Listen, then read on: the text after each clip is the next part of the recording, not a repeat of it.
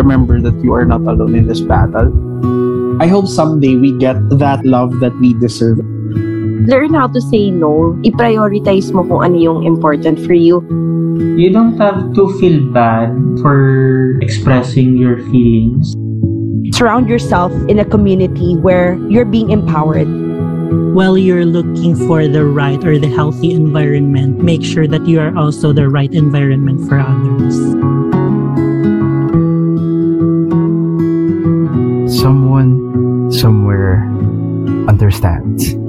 Padayon lang. Abiyan.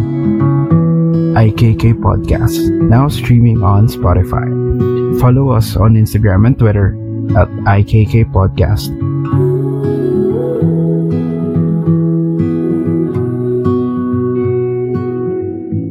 Happy Pride mga abyan! Welcome to the first episode of the new season of IKK Podcast. My name is Vane and with me here is Marge Romualdez. Ayan, happy Pride mga abyan! This is our Pride series where we feature members of the LGBTQIA plus community and hear colorful stories from the people coming from different spectrums of the rainbow community. Kaya naman ang first episode natin for this season is extra special to Vane. Yes! We are currently here recording this episode here at Maria Clara Cafe here in Katipunan. This is actually really exciting and at the same time nakakakaba for me. Kasi this is going to be um, out of my comfort zone. I mean, in the past four seasons ng podcast, we never had um, a recording setup like this. Ayun, and we're so honored and grateful kasi Maria Clara Cafe collaborated with us for our Pride series. Kaya naman, ang mga kasama natin today, the owners of the Maria Clara Cafe, Carlo Torio, Ferds Kanimag, and Raf Jarin. So, can you guys introduce yourselves? Just a quick one. Hi! My name is Ram and ako yung last na pumasok sa Maria Clara Cafe. So, I'm best friends with Carlo Torrio since 2012. College Ay, tagal besties. na. Yeah! Longevity. Yes, and then si Ferds, nakilala ko siya sa eskolta habang ako'y nagwawalwal sa poste. Totoo. Paano magwawalwal? Ay, kung kung pwede lang i-input yung picture dyan. i- Kung may ano, video. At may video din bilang um, reference. Pero, oo, nakasabit ako sa poste na. Nakasabi? Nakasabi talaga. Nakasabi may talaga, video. literal na nakasabi. At sinasabi ko mag-resign na kayo. Ayan. So hi guys, I'm Carlo Torio. I'm the one of the owners of Maria Clara Cafe, and uh, here's my partner, Ferds. Hi! Hi guys! Uh, JF Kalimag actually. Pwedeng Ferds. Pagtropa na tayo. So, so Ferds, Ferds. Yeah, pwedeng Ferds. So, another half. Ah, hindi na pala kasi tat tatlong parts na ang Maria Clara. Thank you guys for having us. Of course. Salamat. No, thank you pala for Thank you for inviting us. A having very us. cozy place nyo. Exactly. How did you come up with the with Maria Clara Cafe? I mean, paano nyo na-conceptualize na Sino ba nagsimula kayo talaga dalawa? Hmm. Uh, actually, nag-start si Maria Clara during the pandemic nung time na uh, nag-lockdown. Mhm. So, me and Ferds, um, we were looking for um, a job for the both of us. Um, nung time na yun, nag-work pa siya. And then ako kasi uh, as freelancer, kailangan ko rin maghanap ng job. So, during the time, yung job for me was not available due to uh, yung mga protocols during lockdown. So, Mhm. it's hard to think of other things uh, dahil ang dami nangyayari. And then, so we came up with uh, with a business, an online business, uh, Maria Clara. Mhm. Uh, before, nag, nag, uh, nag-start kami sa cookies and lasagna. And noong time na yun, yung, yun yung parang isa sa mga nakikita namin na madaling gawin kasi nasa bahay lang. And then once na magawa mo na yung product or the food, you can have it delivered through any courier uh, services online. So, ayun. And nakuha namin yung name sa, na Maria Clara because uh, yung street namin sa Quezon City, Maria Clara Oh. Street, uh, Santo Domingo, so sa along Quezon Avenue. So, I live there and then dun namin unang nabuo si Maria Clara. Ayun. So mention mention ni Carlo na uh, we started as online business. No? Mm. So difficult times kasi pandemic. Yeah. Then, hindi, wala pa kaming ano, idea talaga to uh, to push through for a physical store like kung anong meron kami na Yeah. wala lang gusto lang talaga namin makaget by during the pandemic Mm-mm. uh, additional income while doing what we love kasi si Carlos si Carlo talaga yung nagbe-bake so si Carlo talaga yung tagaluto ako yung taga-benta lang Mm-mm. so yun yung pinaka-concept niya and And nung time kasi na hindi naman ako like totally uh, into the marketing side. Ah. So parang ako yung nasa baking and cooking. siya yung And oo, then, kusina siya Si Ferds kasi more on the ideas, concept of Ah. how we can uh, do the do the services na we are offering during that time. Ayun. So, parang perfect collaboration kasi parang yung dalawang pinaka-essential na skills, meron kayo individually. Alam mo, I've always wondered kung saan ang galing yung name na Maria Clara. I thought it's like one, like Oo. one of those restaurants na Oo. pinangalan wala sa lola nila. May mga ganun eh, di ba? So, Actually, we always got, we always got the, that impression. lagi, palagi. Pero kasi yung idea, no, dahil nung, nung ano pa siya, nung online selling yung ginagawa namin, kapag sinasabi ng mga customers, anong ipipin sa sa Grab or kung ano man, Mm-mm. lagi yung sinasabi, Maria Clara lang din bahay nyo. So parang yung pinaka-idea is from Maria Clara to your doorstep. Parang ganun yung idea. Nice. So, yun siya. Ayun. So, kahit kami noong una na pinag-usapan din namin, ano yung name? Kasi usually yun talaga ang start ng business. Mm-hmm. Anong name? Ano, what's our messaging? So, parang, eh, since nga dahil pandemic, sa lockdown, nasa bahay ka lang, o di Mm. gamitin natin yung street kung saan natin una siyang nabuo. And Maria Clara sounds very familiar and uh, close to Mm. everyone, especially to uh, the Filipinos. Kasi nga, Ah. di ba, Maria Clara is one of the characters sa book ni Jose Rizal. Tama ba? oh my gosh! Oh my gosh. Sure. sure. Wag wag Baba kami. Feeling kasi baba. Pero, pero, oy, huwag niyo ako i-quote doon. pero, sorry ah, ganun, kasi pag ang dami nangyayari, ang dami iniisip. So, but I mean, I mean, I think it's, um, yeah, galing siya, kasi yung mga streets namin sa QC, or sa area namin, puro mga galing sa historical uh, Mm. places, figures, um, so, may, may Tirad Pass, may Mm-mm. Simon, may Kalamba. So parang hindi naman din ganun ka historical yung place I think. But but in ar- dun kasi sa area niya, ano siya, parang ah, katabi siya ng Manila. So it's the same same street siya from QC to to Manila. So yun. So yun. But please don't copy. Paano naman napasok sa eksena si Raph? si Raf, um, so ayun, uh, moving for, uh, I mean, fast forward to 2023, um, we were actually thinking of expanding Maria Clara to be a bigger or not actually hindi rin bigger kasi wala da, wala pa talaga kaming uh, vision on having a big picture kung saan si Maria Clara. Parang we're enjoying kung asan siya ngayon. Now we're serving food and coffee and and then uh, this year parang sabi namin since ba, nagbabalikan na lahat Yeah. And then we thought na uh, nag- nagkaroon kami ng idea, sige, exta- expand natin. Pero how? So, doon na namin kinausap si Raf. And noong time kasi na yun, mga January, I think, nag-message din siya sa akin. Or nag-message din ako sa kanya. Parang, Raf, expand namin. Kasi yun yung mga downtime sa pag, na, pag nagkipagchikahan sa friends. Well, plan namin mag-expand. Plan namin ng ganito. Yeah. And then, doon, pumasok siya kasi he has this idea na gusto niya rin talaga gumawa ng business. Yeah, pero sorry, prior to that, Okay, yeah. hindi, prior to that, kasi hindi, hindi kasi ako very supportive ako dito sa dalawa, Yeah. whatever na ano, go lang ng go. So Oh. sila, parang sinabi nila before na magtatayo nga daw sila ng cafe. Sabi ko, uy, maganda yan, ganyan, ganyan, ganyan, ganyan. So, ako kasi tambay ako sa sa condo nito, sa apartment din sa Maginhawa. Ampun namin sila. Ah, Ampun namin hanggang sa Las Ca- sa may Las Casas, tabi ng Las Casas, apartment. Diyan. So, tambay ako doon, like, second home ko yon Bahay ampunan kung tawag.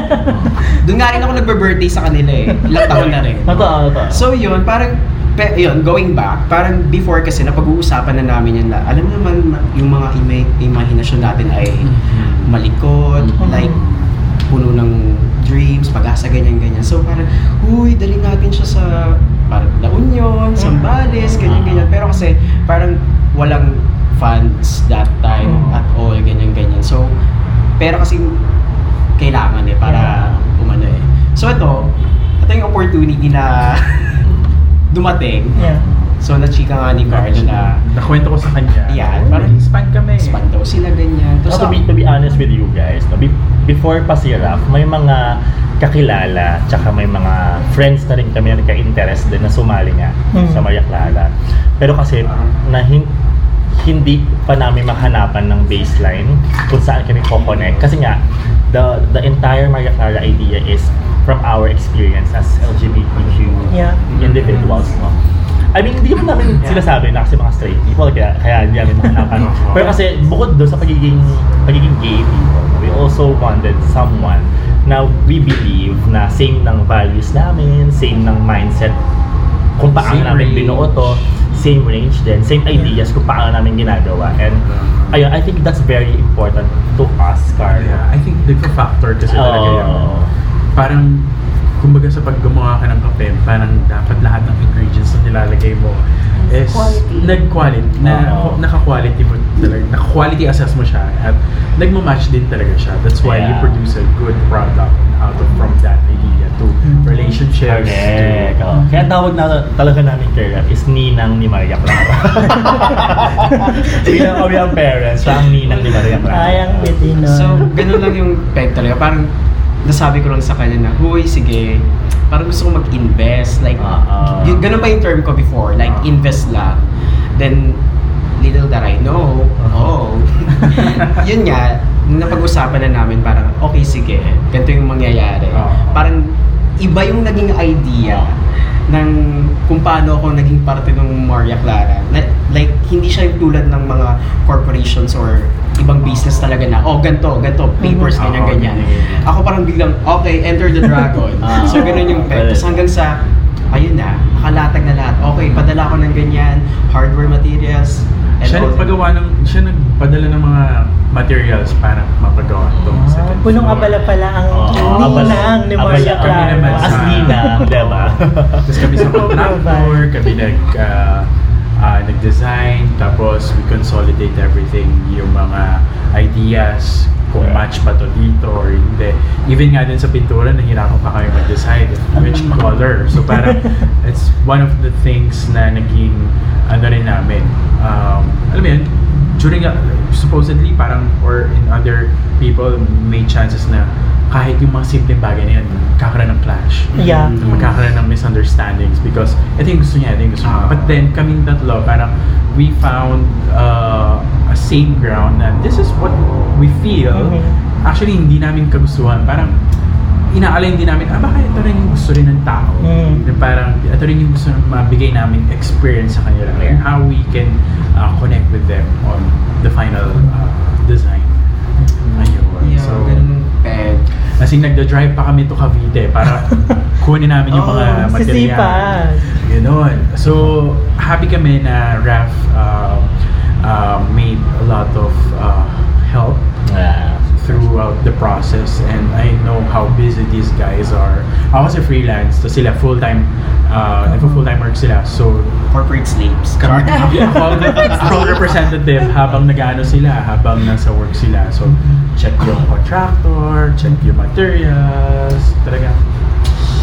So parang ito na talaga yung ano, tangible manifestation ng True. perfect collaboration yung Yeah, kung, kung paano nilatag ni Ferds, kasi si Ferds meron siyang parang um, floor floor plan before. Oo. Kung paano niya din drawing sa floor plan yon ito rin yung kinalabasan. Ganun na ganun. Ito, ito. Ganun na ganun siya. Ay, architect pala kayo eh. Diba? Mababash kami ng mga architects. ng mga lisensyadong architects. No, sabi ng civil engineer namin na friend na pumunta, okay yung ano. Approve. Yeah, Approve. approve naman ni civil naman. engineer. So, yes, happy. Ayun.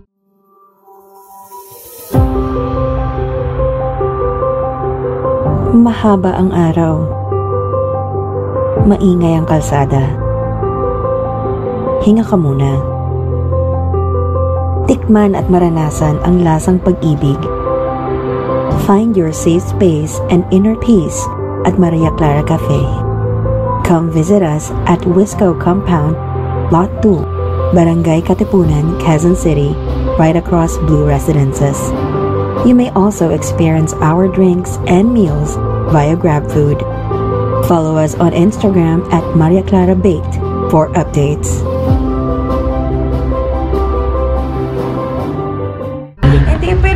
Siguro another thing na gusto namin itanong dito is, given that Maria Clara Cafe was established no pandemic, so was there some sort of hiccups that you had to go through along the way? Yeah, sobrang dami. Oo. sobrang dami. Ang dami. oo. Yeah. Hindi kasi kami, hindi naman kami business person ni Mhm. Carlo nag-start kami. And then also si Raph, dumating na siya here. I mean, iba-iba kaming fields eh. Si Raph ay nasa... Pa-iba-iba. Oh, Like, ah. right now, nasa Dyan-dyan ads. lang. Dyan-dyan Uh, lang. at si Carlo ay nasa creatives, ako nasa media and advertising. Pero yung paggawa ng business, specifically for food and beverage, sobrang hirap niya kung wala ka talagang makabal na background or studies. Mm-mm. Ayun, ah, preparation-wise, parang tinapak namin siya. As, ang daming trial and error, starting from the menu, starting kung saan location kami pupunta, kung paano i-place yung brand sa out there kasi ang dami ng coffee shop, ang dami ng Yeah. ang dami ng kainan. Ngayon, sino kami? Parang paglabas namin diyan. So, gets parang lahat ng mga ganong ah, sa, sa pagsimula pa lang to, ha, lahat ng mga ganong considerations dumaan sa marami pag-uusap, process ng Siyempre, iba-iba kami ng pag-iisip, iba-iba kami ng um, Style. style, iba-iba kami ng, Taste. ng taste. No? Parang lahat yun, Version. paulit-ulit na pagtitis-tis ng bato, yun yung term. para lang makinis namin lahat. Uh, ideally kasi, we wanted to um, establish a brand na magiging proud din kami, di ba? Mm. So, yun, sa preparation pa lang, no? And then, syempre, nung pandemic, nag-start kami ECQ ata yun, or ECQ. MECQ. Parang every month nanginginig kami kung ano yung mga ano yung sitwasyon. Kasi 'di ba parang monthly nag-a-announce pa kung ano yung magiging ah, Ay, hindi din. quarantine, Hindi di ba? di ba? Parang Minsan hangin Minsan, eh. Oo, eh, di ba? So parang nakastick kami doon. At the same time, may mga tao kami na Hmm. nakadepende sa amin na very important to us na, na kung ano yung decision making na gagawin namin dito, hindi na lang kami to. Kasama na rin yung mga tao na nag-work for us, Mm. yung mga tao sinaserve namin ng pagkain, ayun. Yeah, and I think yung mga bumps along the way, hindi siya ano eh, hindi siya sobrang daling i-overcome. Especially Mm. coming from our, let's say, in the most realistic way possible, finances. Finances. Parang hindi kami ganun as other businesses na Oo. may talagang funds to to provide but ang ginagawa talaga namin we properly assess on how we can uh, assess provide and find solution dun sa mga yun hopefully wala wala pa kaming naiiwan sa, sa staffs namin or even din sa lahat ng mga nakatrabaho namin sa sa cafe no parang uh, we put everything uh, yung kumbaga priority sa talaga sila kami on our side parang never namin na ito, ito na ba talaga to? Oo. Ano ba yun? Yung mga ganong klase Tama. Ano, na Tsaka kapag ano eh, halimbawa no, when we post online na wow, CEO or hindi nga CEO, owner ka ng isang Owner. cafe, no, na parang ang shiny niya online, but behind that, Behind The that, lahat ng, oo, yeah, stuff. lahat ng luha, pawis, tagaktak ng kung ano-anong hanggang sa matulog pinag-uusapan pinag-uusapan namin. mo siya. Hanggang sa Parang- panaginip, gumagawa ka ng plano. Ganun siyang level na parang, halimbawa pag nagbabasa kami ng article about, kunwari, young entrepreneurs, na parang kung paano light and easy sinusulat. Sabi namin, hindi to totoo. Na parang, kung may God, halimbawa kung i-invite kami to write an inspiring story, hindi namin siya, hindi namin siya i-romanticize in a way na, kasi sobrang hirap mag-start ng negosyo. And lahat naman actually, ah, lahat ng kakilala ko gusto mag-start nito. No? Parang nagigets ko na yung difficulty is more than just the finances as sinasabi ni Carl. It's all about the efforts na ibibigay mo rito. Kasi Mm. yun nga, hindi ka lang nagluluto dito, hindi ka lang nagbenta ng pagkain, ikaw rin gumagawa ng operations, kumakausap ka ng staff mo, minamarket mo to, ikaw yung gagawa ng mga paandar para, alam mo yun, ang dami. Parang all in one. Mm, Pero sa social media, pag nag-post ka, cafe owner ka lang. Pero ito yon ganun siya kadami. Ganun ka siya ka-wide Oo. Terms of your uh, responsibilities. Yeah, responsibility is correct. Ayun, kasi di ba nowadays, kumbaga parang ever since pandemic started, Mm. everyone was thinking of putting up a business Yes, of their yes, own. yeah. Tapos parang, they make it Exciting, exciting, Di ba? Parang Oo. it's almost as if it's just like a walk in the park Yes. na ano lang. Pero biglang hindi nila alam kung ano yung mga kailangan mong ayusin doon. Lalo na Paghandaan. sabi na, self-made ako eh, mga ganito, ganyan. Yes, ah, Kaya mo. Oo. mga ganon. Gets, gets, So- siya. Sobrang hirap.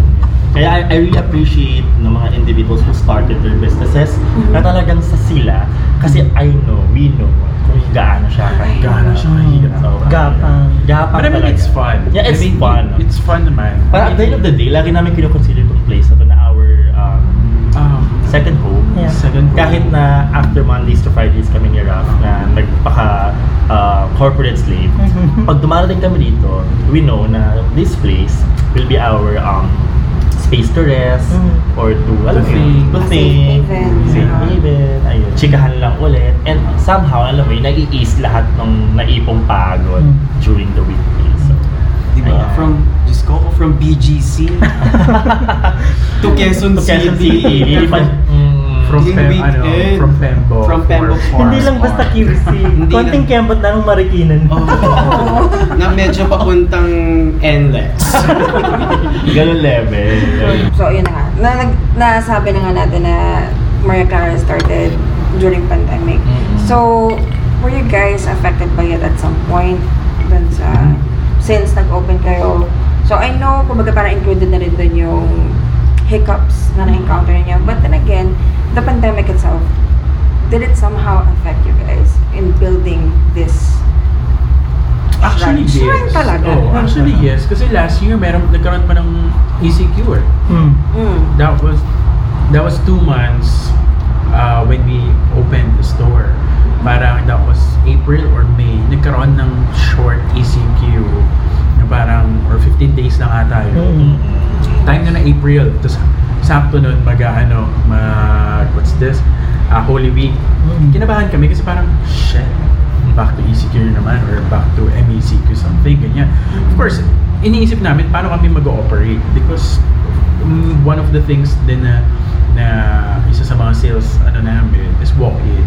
So mag kung mawawala ng walk-ins, paano kami rin like for that 15 days duration. So parang naapektuhan yung operations namin, naapektuhan yung paano namin i-assess yung mga staff namin, paano sila pupunta, anong kailangan nilang ipaghandaan, Mm. kailangan ba naka-face shield or naka-face mask, yung ganito. So, nag, nag, nagkaroon kami ng mga ganong um, guidelines ulit sa kanila. Mm. And when it comes to guidelines, so talagang we take it seriously kasi ayaw rin talaga namin na magkaroon ng problem na na galing doon sa pwede naman namin pagandaan before. Ayun.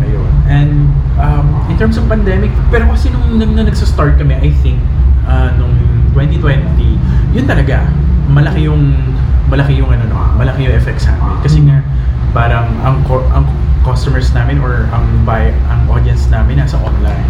So it sometimes it's hard for for for them to to get contact yung, yung mga Mm. contacts nila paano pupuntahan ng Grab kasi kami hindi naman namin pupuntahan what if yung product masira 'di ba so sayang naman din Mm. and may times din na nang ganun nangyari kinabahan kami nasira talaga yung lasagna di ba Oh parang God. nagkaroon siya ng parang tawag bump dun sa tray ganyan so may mga ganong ano pero I, I think Very very, normal. very, very normal naman Mm. kasi nga hindi happen. kasalanan ng warrior but in terms of problems ang hirap umikot kasi umi naghahanap kami ng ng packaging naghahanap kami ng Mm. ng raw materials tapos kailangan mo mag alam mo yun schedule siya like in a proper day kasi maapektuhan yung uh, si, yung tawag doon paggawa namin ng mga products kasi nakaschedule siya. Tsaka during that time, given na sobrang limited nga yung mga taong pwedeng lumabas and all that, so parang na-double yung limitations. yes. And then given na, kumbaga parang before, even before the pandemic, it's already hard enough to start a business. Pero what more pa kaya kung during the pandemic ka nag-open up? Totoo. And then I remember, bumibili ako ng stocks namin sa Munoz. Na nakabike ako kasi walang Oh, masaya. na nakabike ako walang kasi walang sak, ah, walang jeep or Oo. any public of transportation. transport. And noong time niya wala pa kaming ah, car. So parang kasing bike lang talaga. Yung mga binibili na yung mga mabigat na asing Mga karton karton. karton-karton. So ilalagay ko yun sa, sa likod. So I need to stop. pa. Ang daming ano niyan, ang daming adjustments and Mm-hmm. I think realizations din na ito pala siya. Mm. Like the pandemic, uh, the idea of pandemic in the midst na gagumagawa ka rin ng business mo, pangarap mo, na maging ganito siya. And after all those challenges, eto na siya. Sarot lang. Humuni. Yes, we did it! it has become like a safe space for people, especially the rainbow community. Yes. Saka meron kayong mga activities, events. Like recently Yes. you've had Maria Clara Yes. Night. Mariah Clara Sino yung Nights. nag-conceptualize ng mga ganitong Oh, um, paandar? Actually, medyo nakakatawa. Ah, kasi, ah, kaya siya Mariah Clara Nights. ah, Mariah! Mariah. Ah, Sorry. siya- Ah, okay. okay lang. Mariah Clara. Nights. Kasi merong TikTok video na ah, there's this guy na ah, Mariah Clara yung sabi niya sa Mar- Oh. Maria Clara. Ay, yeah. Yeah, Yeah. parang, Yun parang ang chika nila is um, we Los Aliens were not just Yeah, yeah. ganyan, ganyan. Mariah. We, we also prepare Mariah Carlos, ganun. So yun, siya yung inspiration. na namin ang buwan. So, parang namin namin, okay, it's very Gen Z. Just very Gen Z. Very Gen Z. Yung take nito is very now. So, sabi namin, sige, let's um, incorporate that kind of idea na Mariah Clara. Tapos ginawa namin na nights because So very ano lang siya, pop Uh, reference. oo, pop, uh, pop culture reference. And yun, um, since we're also fan of watching drag queens, ganyan. Love drag so we invited local drag queens as a support to the uh, local drag scenes din natin since they're like uh, very Underground. andun na sila eh. Yeah. They're, they're uh, kumbaga nasa conversation sila ngayon. And we're happy na sa ganitong klaseng event namin, nabibigyan, uh, nabibigyan kami ng opportunity to extend yung talents nila na i Mm. i- Showcase. i-hold dito sa Maria Clara.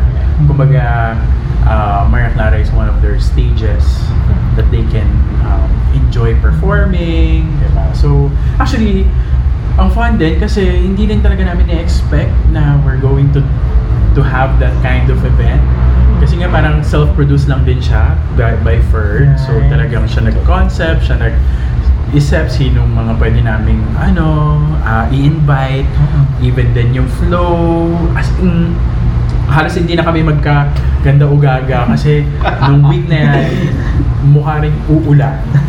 o, as in, binabagyo siya nung time na yan. So si Ferds, aligagano siya, parang, ah, paano na to? Tapos si Raf naman, then, nung morning ng event namin, nag-aalay ng itlog. Oo, ganun lang. No, hindi. Kasi ang usapan namin, kasi sa family namin, medyo may pagka-traditional, ah, yung pagka traditionally Catholic, ganyan. Oo. So, naalala ko yung mga kapatid ko pag nag-board exam, nagsisimba sa Maria, sa Maria Clara tuloy. Sorry, Santa Clara. Which O, is, Santa Clara naman. which is across lang dito, dun sa Mm. kabilang part. So, sabi ko, guys, ano tayo? Um, simba tayong tatlo. Actually, kahit di simba, alin lang tayong itlog. So, ngayon parang... Itlog talaga? Itlog, Itlog, bibili ka ng itlog dun sa may gate nila. So ngayon, parang nandito ako, ang aga ko, sarado pa yung cafe. Sabi ko, punta muna ako ng ano, ng Santa Clara. Girl, pagpunta ko ng Santa Clara, bumili akong itlog. After nun, lahat ng madadaanan kong may tatapunan ng ano, parang points, yung wishing something ganyan. Nilalagyan ko, tapos nagsulat ako ng letter. Pinakita ko sa kanila yung letter. Well, nagsulat ako letter, kasama ng itlog, binigay ko dun sa ano, kombento, tapos tiri ko kung hindi na sabi.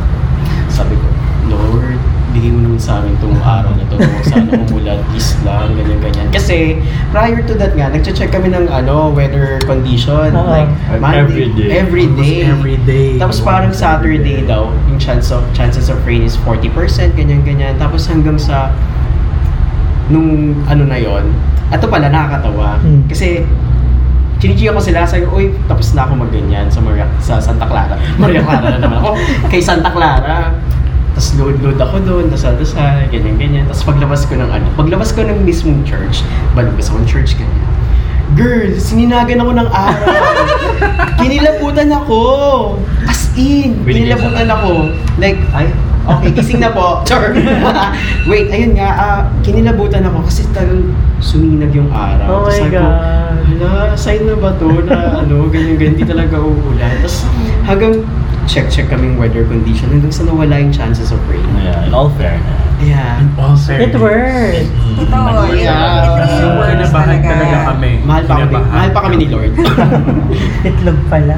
Ay, itlog ang Wag ka, prior to itlog ang offer ko sa kanila, yung mga brief namin ilagay sa taas. Di ba? Ang Alam dami niyo talaga yan. Totoo Oo, yan. Totoo yun kasi dati ganun din sa amin pag birthday mo or may pa-event ka na ikaw yung promotor, kailangan yung brief mo daw i lalagay sa bubong. Di ba? Like that. lahat- Sabi na ha. Lahat Alam mo ganun kami ka, ano, lahat ng absurd ideas na pwedeng magawa. Kahit walang scientific basis, sige, laban natin. Pero, Pero walang proof. Alam, oo, basta ma- maging maayos lang yung event. Pero yeah, it went well and we had, ano, we received sobrang maraming um, good feedback from the people and online, ganyan. So, happy! Happy, sobrang happy. Parang sabi nga nila na parang hindi raw namin first time na Yeah. mag-organize ng ganung event. Which is prior to that week, prior to that night, sabi ko talaga, kinakabahan talaga ka. As in, ay, ako ah, very vocal ako, kinakabahan ako. Parang hindi ko alam po, pa, kasi parang feeling ko konti yung pupunta. Hmm. Silang dalawa, sobrang nagpapanik ako. Mahala na kung ano mangyayari. Kasi, Pero- ano talaga eh, wala eh. Pero, that night was super Super Mm. Like, hindi namin in-expect yung tao, ganyan. paano sila nag-enjoy. Mm. Um, even din yung mga queens, kung paano rin sila nag-perform. Like, sobrang na-amaze kami kasi everyone was just having fun, um, enjoying their time, even the, yung iba na galing pa ng south and e- even yung north. Kam- kasi ito east na to eh. So parang ang dami talaga nagpuntahan na dun sa mga areas na yun. I mean super appreciate them.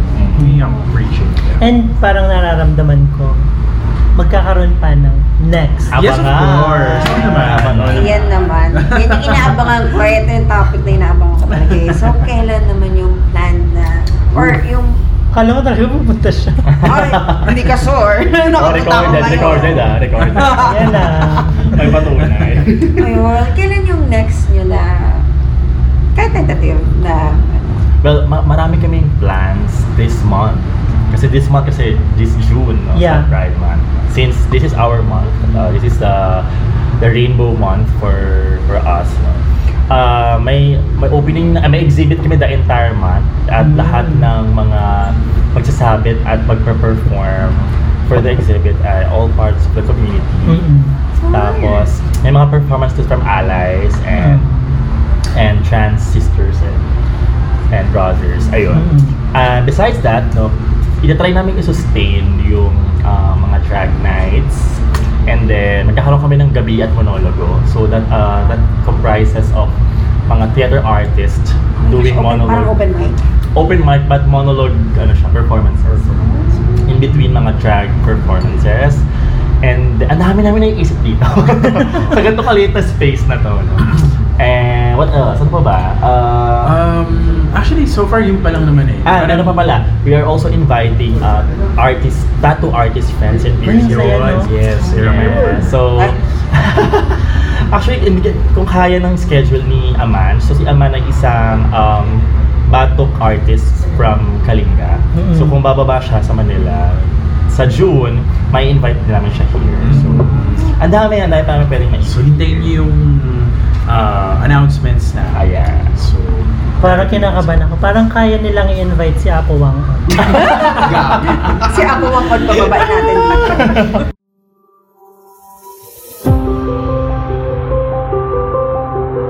Mahaba ang araw. Maingay ang kalsada. Hinga ka muna. Tikman at maranasan ang lasang pag-ibig Find your safe space and inner peace at Maria Clara Cafe.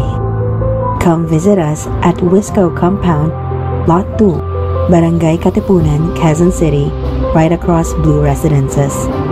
You may also experience our drinks and meals via GrabFood.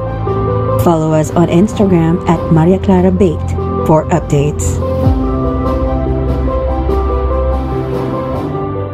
Saan pala nanggaling yung hashtag lasang pag-ibig? Lasang pag-ibig. Actually, mas preferred sa mga kasagot. Oo. Naglasahan sila. Charot!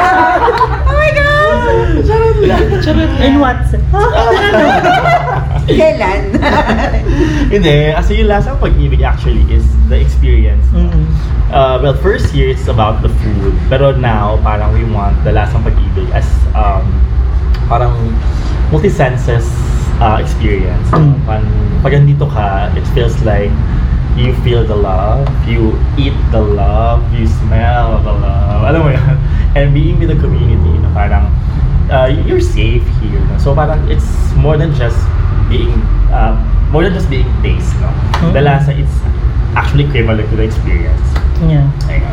Yun nga, parang nabanggit ko lang din sa kanila before na parang it's more than the food, the drinks na ino-offer. It's the experience na Mm. gusto sana namin ma maramdaman ng mga bumibisita dito. Kasi nga, um, more than a, more than a cafe, yun nga, very supportive kami dito sa, sa community. Yeah. So gusto namin na you feel at home, you feel welcome. So kaya every now and then na may pumupunta, especially pag weekends. How on weekend? Yeah, gusto namin yung nakikipag Chika-chikahan Yeah, chikahan, get to ganyan. know, ganyan. Kasi parang bahay lang din talaga siya.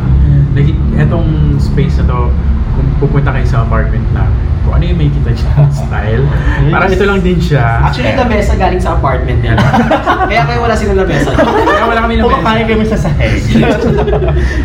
Grabe yung sacrifice. Oo, like, ganun yung idea. Ganun. Parang, parang may friend ako actually na nagpunta rito isang beses pa lang. Parang, binigyan niya ako right after pag-uwi na. Sabi niya na, isang beses pa na siya nakapunta, pero parang pakiramdam niya, he's been here many times. At marami na siya nagawang memory here. Parang, wow, ang poetic na. Pero grabe, parang ganun na yung pakiramdam na, na na-translate Mhm. ng space and uh, lasang pag-ibig experience. Parang gusto kong magbalik-balik dito. It's just that. Sana mas accessible siya sa Sana someone from sa- Fairview. Huwag ka maalala. Lumapit tayo dyan. Mga ganon. Ah. Pero ano, siguro, it's going to be the last question for us. Na, given naman na malapit na yung Pride Month. So, I want to ask... Ay, wait lang. Before nung, Ay, before nung ayoko. question na yun. Ayun yung question. So, yun na nga. May pahab. May pa.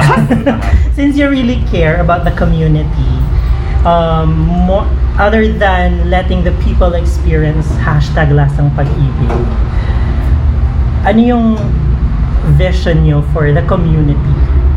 Ah, nga pala. Oo. Okay, Yung pala yung second to the last. Sorry. Okay, vision for the community. Um, well, ang vision namin, kasi tinatawag natin tong safe space. Mhm.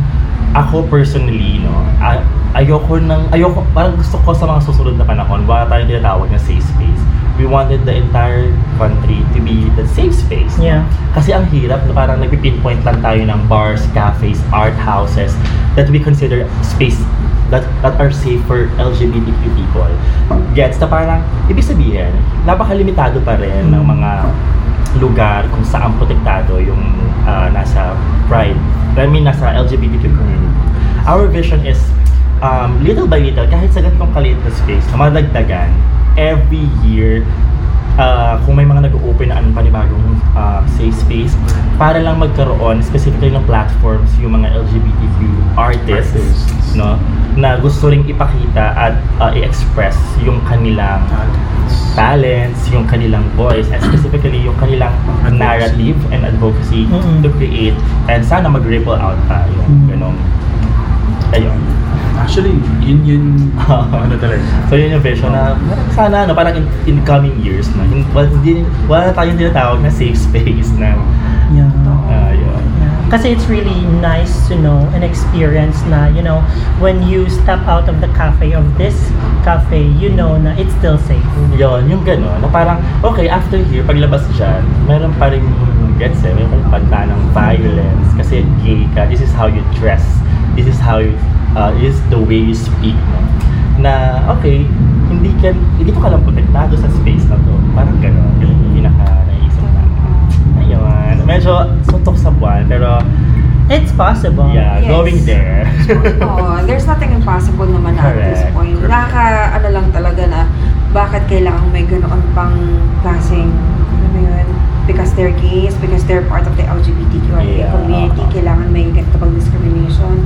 Eh, pare-pareho naman tayong tao, pare-parehong pula dugo natin, Ah. diba? And all that stuff, pero, nga. so. I really feel lang na sana talaga. And uh, kumbaga gusto ko lang din naman talaga i-share kasi most of the people I know na part ng LGBTQI, actually hindi most, all of them to me, ano, as in super successful sila. If not successful, super talented. Yeah. To a point na, kumbaga parang, right, right now, I'm filled with people na nagpa-participate doon and all of you guys are successful.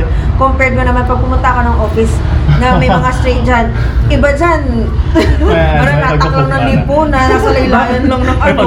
Galit na naman sa straight. hindi, hindi naman sa gano'n. Sa- Straight din naman ako. Yun nga lang kasi kumbaga parang makapag-judge sila ng mga tao na, ay, ano ba yan, nakaka LGBTQIA, something they're gays, they're not really giving in their potential sa buhay. So parang, talaga ba? Gusto ko silang Correct. ganun-ganun yun eh. Talaga ba? Mas successful rin eh. Magkapakitaan nga kayo ng wallet. Sige. True.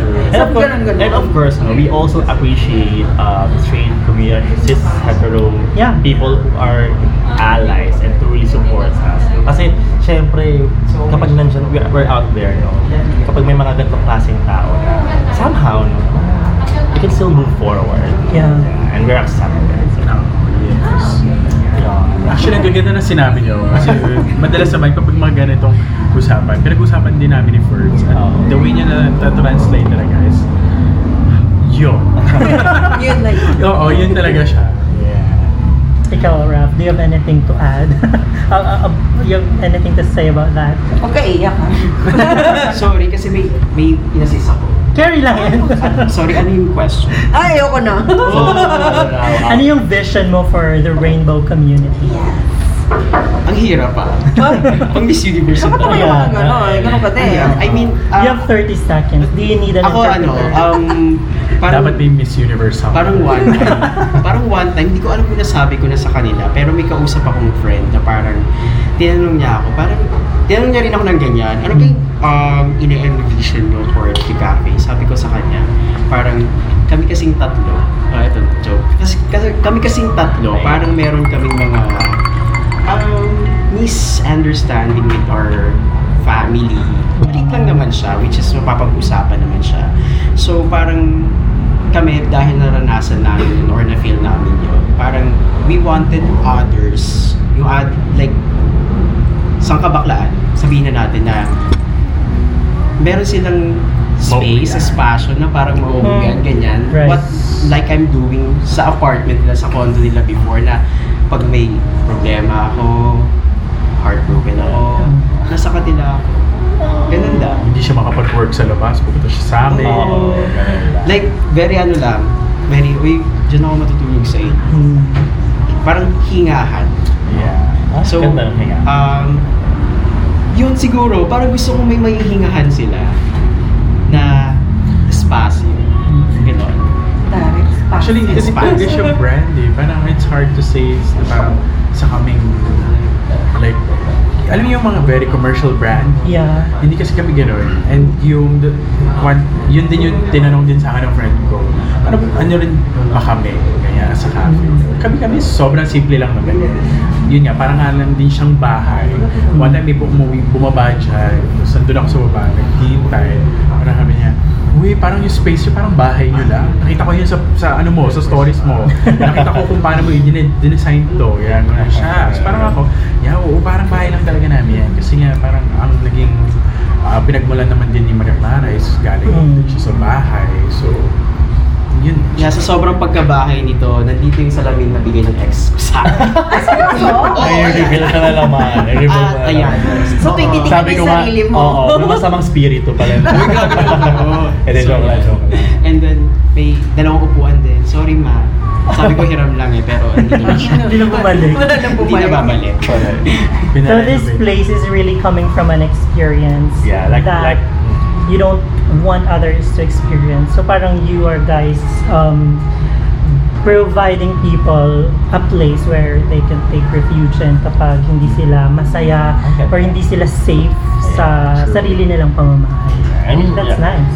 Well, siguro partly ganoon, pero yun nga, more than that, um, gusto talaga namin na, paano ko sasabihin na, Oh, iyak ko na naman. hindi, kasi parang gusto lang namin na open naman sa lahat eh. Ah, open Ah, siya sa lahat. Open siya sa lahat eh. Hindi lang naman para sa mga katulad course. natin eh. Pero, yun nga, um, chill. Like, hingahan. Yun nga, kasi ako, every time na nandito ako, every time nasa bahay nila ako, kasi ganito rin yung vibe. Nakakahinga ako. Paano yung hinga?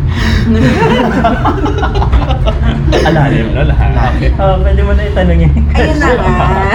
so, Final, final question na tayo ni Mark. Sorry, Okay, sorry. ito go, na yung go. finale. Mm. So, given nga na malapit na tayo sa Pride Month. So, this coming June na yan. Okay. Ngayon. Ngayon na yun. Ngayon, ngayon. Okay na pala. It's Oh, June 1st. Uy, may pala. May pa lang ba ko? Hindi, paglabas nito. Ah, Okay. okay. Ah, sorry. Parang Oo wala pala, kayo sa prod, ha? Sorry na. June na nga pala. Sige, To be fair, wala siya sa briefing. Ay, ako nang doon. Teka lang, sorry. Okay, okay. Pero ito na nga siya. So, given that it's already Pride Month, so I want to ask you guys, what is Pride for you? Like your own definition of pride. Ang hirap talaga. Grabe, wala pang ah, Miss Universe. Akala ko kwentuhan lang. Oo nga, ako naman yan. Pwede bang may choices? A to Z. Oh, gagawin natin kwenta. So, ano yung, Sulat ano sa tingin nyo ang pride? Ah, ano ang pride? Ginawang conversational pero ganun pa din yung tanong. Parang pagod ako today. Pwede bang mag-lip sync pa? Paano ba? Paraguay. Una na lang ako. Kasi Oh, go meron- naman. Baka, baka, baka baka, may baka, sagot. baka may sagot ko. Baka maaga. Hindi, uh, very short lang to. Sa akin, uh, siguro sa akin yung pride, it's you being you and me being me. Yung parang totoo ko lang sa sarili ko. Mm. Yun lang. Tama sa expression. expression. And I, thank And you. I, thank you. Yun lang. Kasi baka maunahan nila ako sa sagot. So, bye! Um, I think for me, pride is something na yung pinanggalingan kasi nung story ko is something na um, hindi ko ina-expect na yun yung magiging kakalabasan ng kung ano yung ah, ako. Mm. Kumbaga, galing ako sa place where it hurt me and kung, kumbaga yung hurt na yun ginawa ko siya strength. Mhm. Kung wala yung hurt na yun, actually wala si Maria Clara. So, something to fuel your passion. Yeah. So, kumbaga, parang ginamit ko yung, parang naging turnaround sa akin yung pain na yun to become a strength and something that I can hold into every day na ito yung, ano, ito siya, ito yung pinangahawakan ko as a pride. Kung saan man nanggaling yung pain na yun. I mean, ang hirap kasi ikwento. Kumbaga, it's another story. Abangan sa susunod na kabanata. It's another story. Part 2 ba? Yun, kasi Babalik tayo. Oo, babalikan to. But, uh, yun, galing siya sa pain. And, and I'm happy that, uh, in a sense of pride, yun yung dinadala ko ngayon, every day. Kaya every time na magtatanong sa akin kung ano yung uh, pinanggagalingan ng ideas ko, ng concept ko, is something because ito yung naturo sa akin nung, nung experience na yun, Yeah. yung pain na yun. And right now, I feel more comfortable Mm-mm. compared to before, after and before that pain and uh, during that pain and then after experiencing the pain. Mm-mm. Mga parang Mariah Carey, ano eh, through the rain ang dating. So, I swear, I swear. So naging hero na. Kinonek ko na ano. So ngayon, emancipation na. Tinatlo, o aabot pa, ayaw. Ang daming songs pero na, ano, Actually, yun, ano. yun siya. And with my pers yung personal idea din is um, I share my pride on how you value others din. Whether kung sino man yan, uh, part ng LGBT community or the heterosexual people. Um, marami ng mga disappointment, disappointments, but you really need to believe um, ito yung pininiwalaan din. And alam mo yun, as you grow old as and as you meet people along the way, maraming mga beliefs and other things na hindi pagkakasunduan, but your pride is still there. Naman. Kumbaga, you cannot feed everything to people. But as long as you're not hurting or, or sharing your love to them, I think that's pride. Wow. Yun na rin. Wala akong mapaliwanag eh, kasi yun din naman talaga. Tahiin ko na lang na parang pride for me is yun. Binanggit ni Raf kanina na you being you and me being me. So that's your your own persona, no, own narrative. And Carlo, yung mga sinabi niya about pain, about disappointments, about shortcomings as individuals, kolektahin mo siya, suotin mo siya as your badge of Mhm. who you are. And that's your pride, no? Kasi it's your own narrative, it's or your own experience of pain and love and being out there, no? Na who also experience the same thing, na parang napaka-cathartic na na pag lumalabas ka dyan, these people na nakikita mo ngayon, alam mo yung pangalan o hindi, are also experiencing the way, uh, the same sufferings, the same joy, the same excitement na nafe-feel mo na. And yeah, I think yun yung pride na tinahi ko lang yung kanila. no? na, na, that's how I define it. So it's really embrace. It's really about embracing your individuality Mhm, and individuality. taking pride in your story. And being out there. Being. Makakabawi kayo. What's your pride for you, Ten? Ayan, Mark. Ayan. Sagutin nyo to ha. Hindi nyo kami nahihirapan. ano Bilang ma'am si siya. studio audience Ah, sasagot. actual audience, sorry. Bilang ma'am si siya, ang friend sa kanya ay sabon dahil maglalabas ng Bro, Siya nagsabi kanina hindi sabon. Ah. ano ba yan yung dapat sabihin ko eh. Ano ba tawag dito? When you say pride kasi, sometimes it has a negative connotation kasi, yun na nga, pride is being, you being mapagmataas, you being, seeing yourself in a different level, whereas nakikita mo ibang tao, someone, parang lahat, ikaw mataas, lahat ng nandiyan dyan, mababa yan. Yun yan. Parang, ako ah, ganun yung nakikita ko for pride. But then again, kasi, it's not exactly a negative trait to be prideful at some point kasi you you were able to get to that point kung saan nakuha mo yung pride na yun siguro not unless na lang kung nakuha mo yun just because you thought of it ay oh, sige ito na yeah, ano yun siya pero if you've earned it you worked hard enough for it and there's nothing wrong with you being prideful about it True. So, kumbaga parang every bragging right, sabihan ka man ng kung ano ng ibang tao na, ayan, ba't kaya ang taas ng tingin sa sarili niya? Ay, ay, ay, kumbaga parang deserve ko to. Mhm, yeah. De- dineserve ko to eh. So, kahit ano pang sabihin mo, mayabang ako or whatnot, nakuha ko to, dugot pawis ko to, therefore, ibabrag ko siya. And it's going to be my growing, growing ba? Glowing pride. Ganun. Alright, I love it. And That's ikaw? okay for as long as you don't really you, the way you brag about your achievements, you you don't Hindi ka mamababa. You know, invalidate Mambababa. others. Ayan, invalidate pala, mambababa. Sorry na. Kasi celebrate mo lang siya. That's True. all. competitive siya. O ngayon, babalik namin sa'yo ang Oo. ha? Huwag mo kaming Bilang ikaw yung may-ari ng podcast, mahirap ka rin ba naman yan? As cliche as it may sound, pero pride for me is and will always be a protest. Yeah, Kasi doon naman nagsis- nagsimula lahat ng to, diba? Yeah. Siguro, it will always be a protest. It's a protest until dumating yung araw na we no longer have to convene every June. Kasi Yeah. wala na tayong pinaglalaban dahil nanalo na tayo. Yeah. Patas na. Ganda, nanalo. Nanalo na. Ay, Ibigay na ako. thank you. Bigyan ng corona to. So, ayun. Thank you, Carlo, Ferds, and Ra for joining the Yeah, conversation. thank you guys. Thank you so much. Yeah, and syempre, thank you for welcoming us here sa home nyo. Yes. I love yes. Do you have anything to plug or promote? Ayan, uh, thank you Marge uh, Vane for for inviting us sa IKK, Storya Kulis Kulis. No? Marami pang kailangang abangan at pwedeng abangan sa Maria Clara Cafe. This month, actually, we're ano, fully loaded events.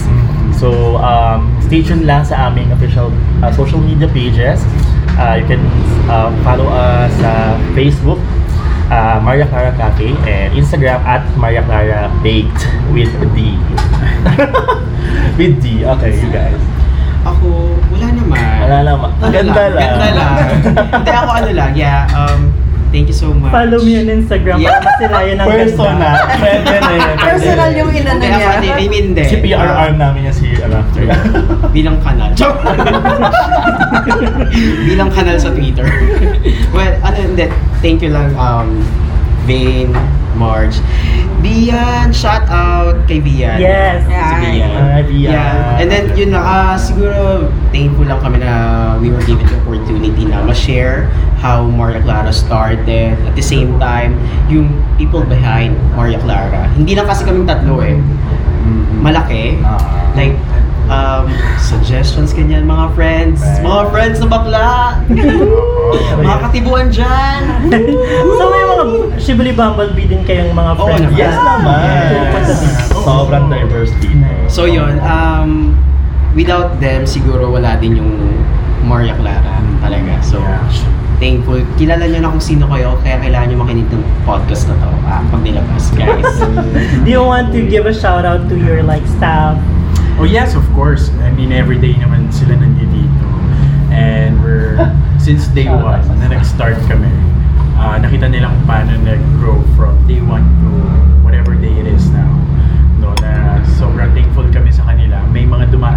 staff before, and we're happy that we're actually sharing the cafe now with the new faces. So, just say hi. Wow. mga naka-rejuvenate. Wow. yung mga bagong staff So kasama pala yun sa ano, company Package. Oh, benefit. company package. May mga freebies, mga mga beauty milk. Pero yeah, I mean, sobrang thankful kami sa kanila and we we honor them always. I mean, um, even yung mga struggles and experiences nila, we, we listen. Yeah. So yun. So, ikaw, do you have anything to give a shout out to? Ay, grabe. Kahit ano ko hindi niya ako pinakikinggan para marinig na naman niya yung boses ko. Hi sa asawa ko. Ay, kahit narinig, Di na kahit natin namin sasama. Ibang episode yan ha. Grabe sila sa akin.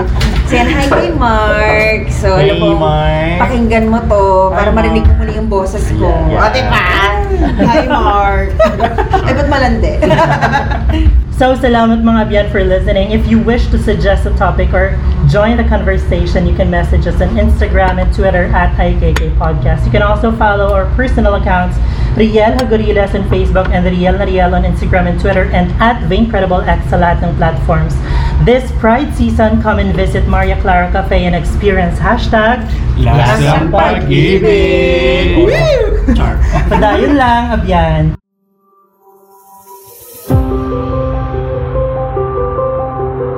Mahaba ang araw. Maingay ang kalsada. Hinga ka muna. Tikman at maranasan ang lasang pag-ibig. Find your safe space and inner peace at Maria Clara Cafe. Come visit us at Wisco Compound, Lot 2, Barangay Katipunan, Quezon City, right across Blue Residences. You may also experience our drinks and meals via GrabFood. Follow us on Instagram at Maria Clara Baked for updates.